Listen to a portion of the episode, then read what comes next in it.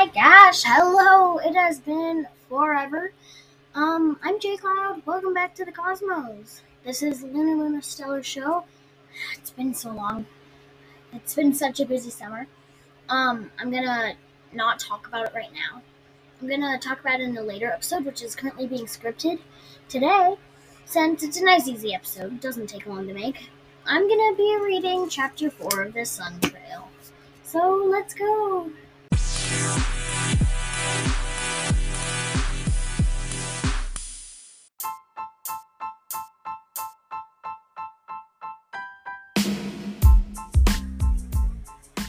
The Sun Trail, Chapter 4.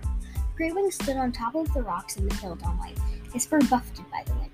All the cats, even the kits, were gathered round Stone Teller, who stood on a boulder near the waterfall. Those leaving with shaded moss, with shaded moss, stood close together. Greywing watched them, flexing upon impatiently, exchanging excited, apprehensive glances, as they waited for Stone, for Stone Teller to speak. Clear sky broke from shaded moss's group to pad over to where Greywing stood beside the mother and brother. Goodbye, he murmured, brushing his muzzle against Quiet Rain's shoulder, and then Greywing's before stooping to touch Jagged Peak's ear with his nose. I hope everything will go well for you. And who knows, he added, trying to sound cheerful. One day I might come back and visit. Greywing exchanged a glance, a glance with Quiet Rain, seeing that she knew perfectly well that that would never happen. But neither of them spoke their thought loud. Travel safely, my son, Quiet Rain you. Why can't I come with you? Jagged Peak broke in loudly. Quiet Rain silenced him with a, with a glance. The young kid scrabbled silkily at the loose pebbles beside her. Quiet Rain's glance drifted beyond him to the small pile of stones that covered the fluttering. Are you sure you won't come? Clear sky meowed to Greywing. It won't be the same without you. Greywing touched his mother his muzzle his muzzle to clear skies, and the two brothers twined tails. I'm sorry you have to do this without me, Greywing responded, lost piercing his heart like an eagle's talon. But my place is here with Quiet Rain and Jack. I'm glad they have you to care for me, so Clear Sky told him. He dipped his head one last time and patted back to stand beside Bright Tree. She held her head high, but Greywing could see the uncertainty in her eyes. At last, Stone Teller flicked her tail toward shaded moss. Tonight the moon will be full, she knew. It's time for you to leave us. Shaded Moss, do you wish to speak? The sturdy black and white Tom leaped up onto the boulder beside her and glanced around at the assembled cats. We trust the teller of the pointed stones to know where our future lies, he began. We will follow the path to the rising sun, but we will always carry the mountains and all of you in our hearts. That won't stop us missing you, Misty Water uh, muttered. Shaded Moss bowed his head in respect to the elder continuing. I hope that with fewer cats to feed, the hunting will become easier. As Shaded Moss finished speaking, Stone Teller touched his shoulder with her tail and took a step forward. I thank you, Shaded Moss, and all departed cats, for your selfless courage. This is the greatest gift that you could give us. We will never forget. She took a breath and focused her bright green gaze on the cats with Shaded Moss. You'll meet strange creatures on your journey, she continued. Hairless creatures called two legs because they walk on their hind legs and shiny roaring beasts that seem like monkeys, that seem that seem like monsters, racing along hard black tracks we call thunderpaths. T- Turtletail's eyes stretched wide, and she let out a gasp of dismay. You mean those are real? she asked. I thought they were just elders' tales. Stone Teller shook her head. They're real, but they can be avoided. The monsters seem unable to lead uh, to leave the thunderpaths, but you'll still need to use all your cunning. Voice sounded more anxious now.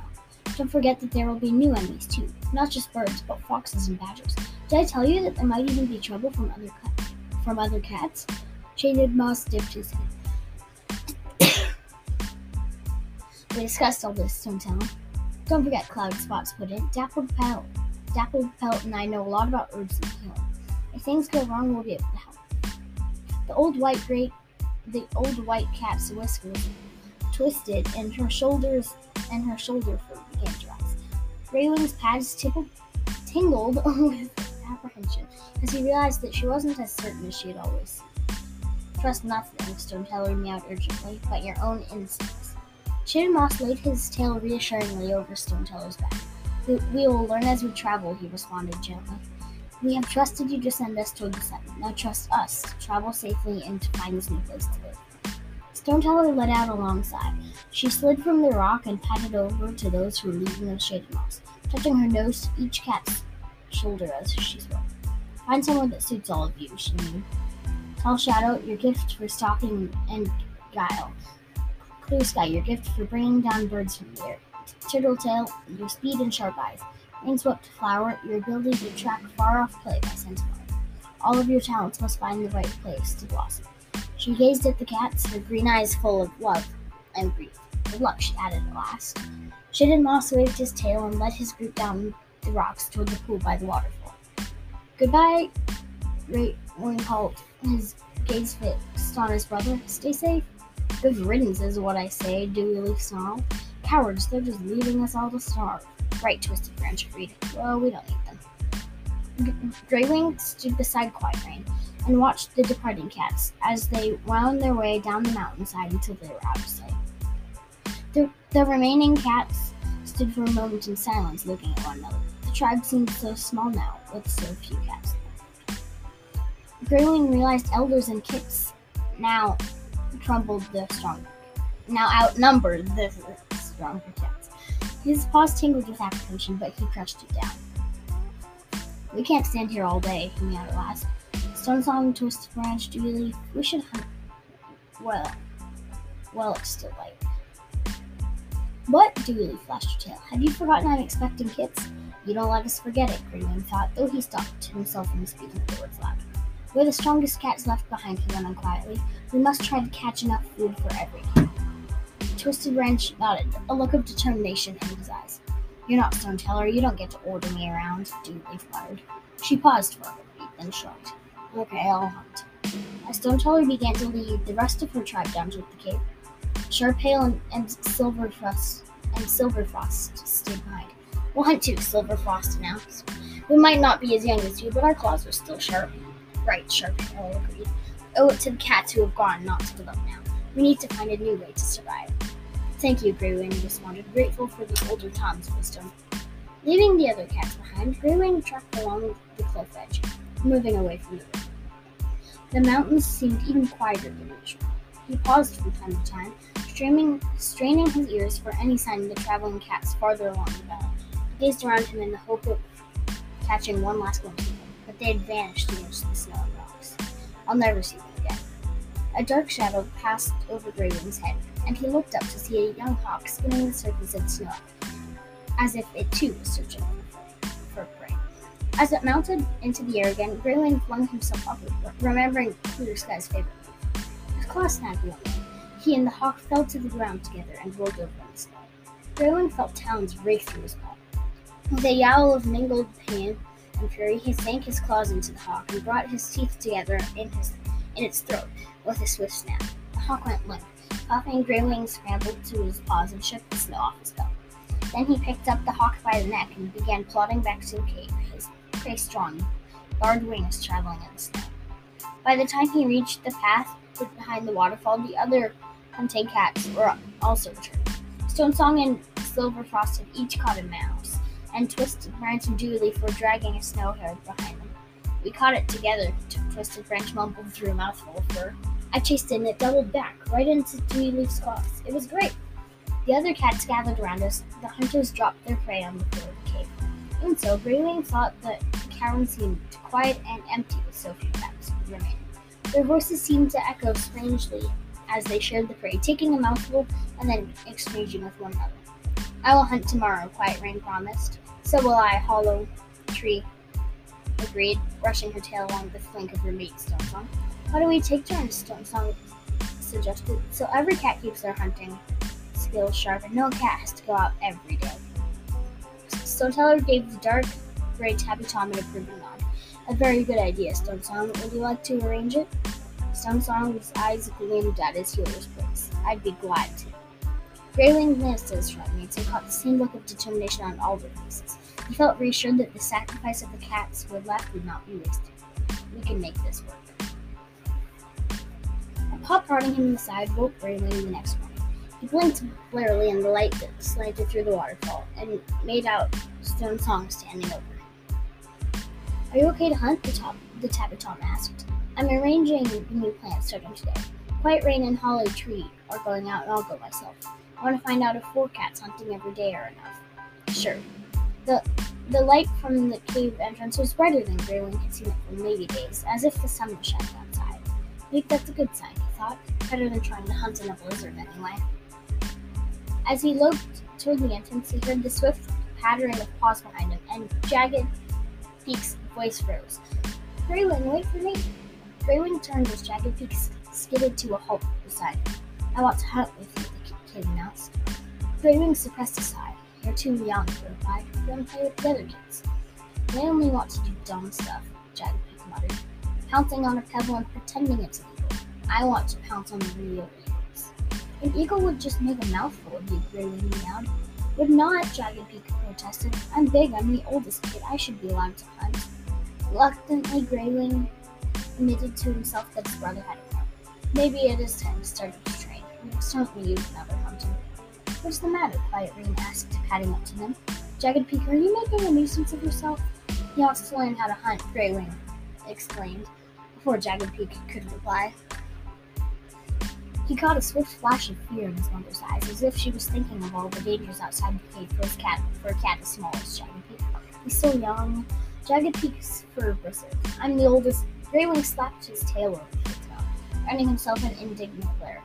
He is nearly old enough to Quiet Rain. When his mother still looked doubtful, he added, Better he comes with me than tries to sneak out on his own.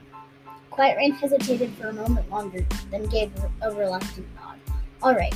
Turning to Jagged Peak, she added, Stay with Graywing and do exactly what he tells you. Jagged Peak nodded vigorously. His eyes were bright and he began pacing with excitement. Let's go. Graywing held Jagged Peak back with his tail as the kit tried to scamper up the path that led behind the waterfall. The first thing you have to learn, he said, is not to go dashing off. Follow me and keep quiet. Though Jagged Peak's eyes still sparkled, he settled down and padded after Graywing. Quiet rain brought up the rain. Stone Song and Hollow Tree had already left. When he emerged into the open, Graywing spotted them together, climbing the opposite slope. Quiet Rain caught up to Jagged Peak, hesitated and mewed good hunting before she headed up the rocks toward the top of the cliff. Graywing guessed that she would have rather stayed with her kid, but she knew she had to concentrate on her own hunting. Okay, he began. Most important to remember is that out there is that out here you can be prey too. Some of these birds are strong enough to fly away with a full-grown cat for talons. Always beware of what's going on above your head. Got it? Jagged Peak's eyes stretched wide. Got it. Graywing was relieved his brother seemed to be taking the warning seriously. The next thing he went on was searching for prey. Charging around is pointless. You just scare the animals back into, the, into their holes. Use your eyes and nose and taste the air for scent. Try it now and see if you can pick up anything. Jagged Peak stood still, his ears pricked and his jaws parted. His gaze roved around, taking in the snow-covered slopes. Graywing was glad to see that he kept casting glances upward as well. Can you spot anything? He asked after a moment. Jagged Peak dipped his head, looking disappointed. No. Don't worry, neither can I, Graywing told him. Prey doesn't usually come this close to cave. We're going to look somewhere else in a moment, but first I want to show you how to stalk. You have to learn to get as close as you can to your prey without it. How do you think you might do that? Jagged Peak crouched down into the snow. Into the snow. Keep as small as I can, he suggested. Right, but when you're small on the ground, don't drop so low that clogs first slows you down. Who would this? Graywing lowered himself into into position so that his belly fur was just brushing the surface of the snow. Then he crept forward slowly and carefully. Jagged Peak stayed by his side, coughing. That's good, told him, impressed by how quickly his brother was learning. And what about scent? How can you stop your prey from scenting you before you're close enough to pounce? Jagged Peak thought for a moment, his whiskers quivering, being rubbled. I don't know. Think about winds, Jade Graywing prompted. Wind. Jagged Peak sank into deep thought again. I know, he explained at last. The wind carries so I've got to make sure it's blowing from my prey to me and not the other way. Graywing let out a satisfied purr. We'll be a hunter in no time. Now let's go and see what we can find. Don't forget to keep looking at the sky. He led the way up the slope to the ridge. This is a good place for finding snow hares, he told Jagged. Remember that their fur turns white in the cold season. so it's hard to spot them unless they're against the bear rocks. And they're very fast, so you need to get as close as you can before before they know you're there. If you end up chasing one, you'll like me. As he spoke, Greywing realized that Jagged Peak was distracted, constantly sharing into the distance. Jagged Peak was gazing around again. Greywing stopped, irritated, but before he could speak, spotting, he spotted movement among the rocks above. The white-furred body of a hare was just visible between two boulders. Nudging Jagged Peak, he flipped his ears in the direction of the. Want to see if you can catch it? he whispered. Jagged Peak's eyes widened in excitement. Crouching down carefully, he crept closer to his prey. He's forgotten the wind, Grey Greywing realized, he said nothing. Yeah?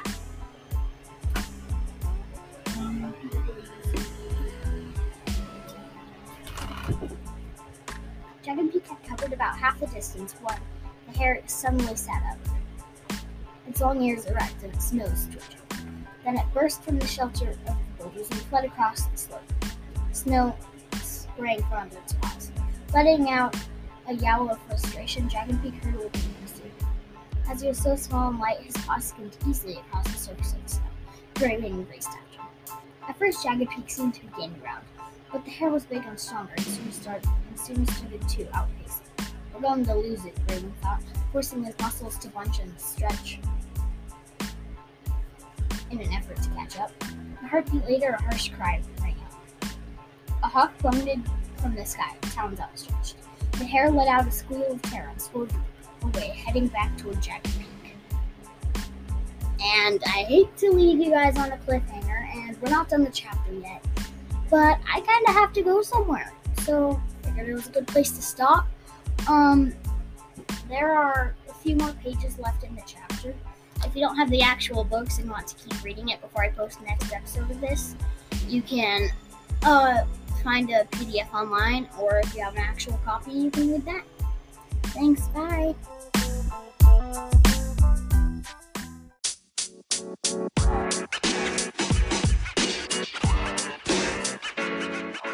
you know, man.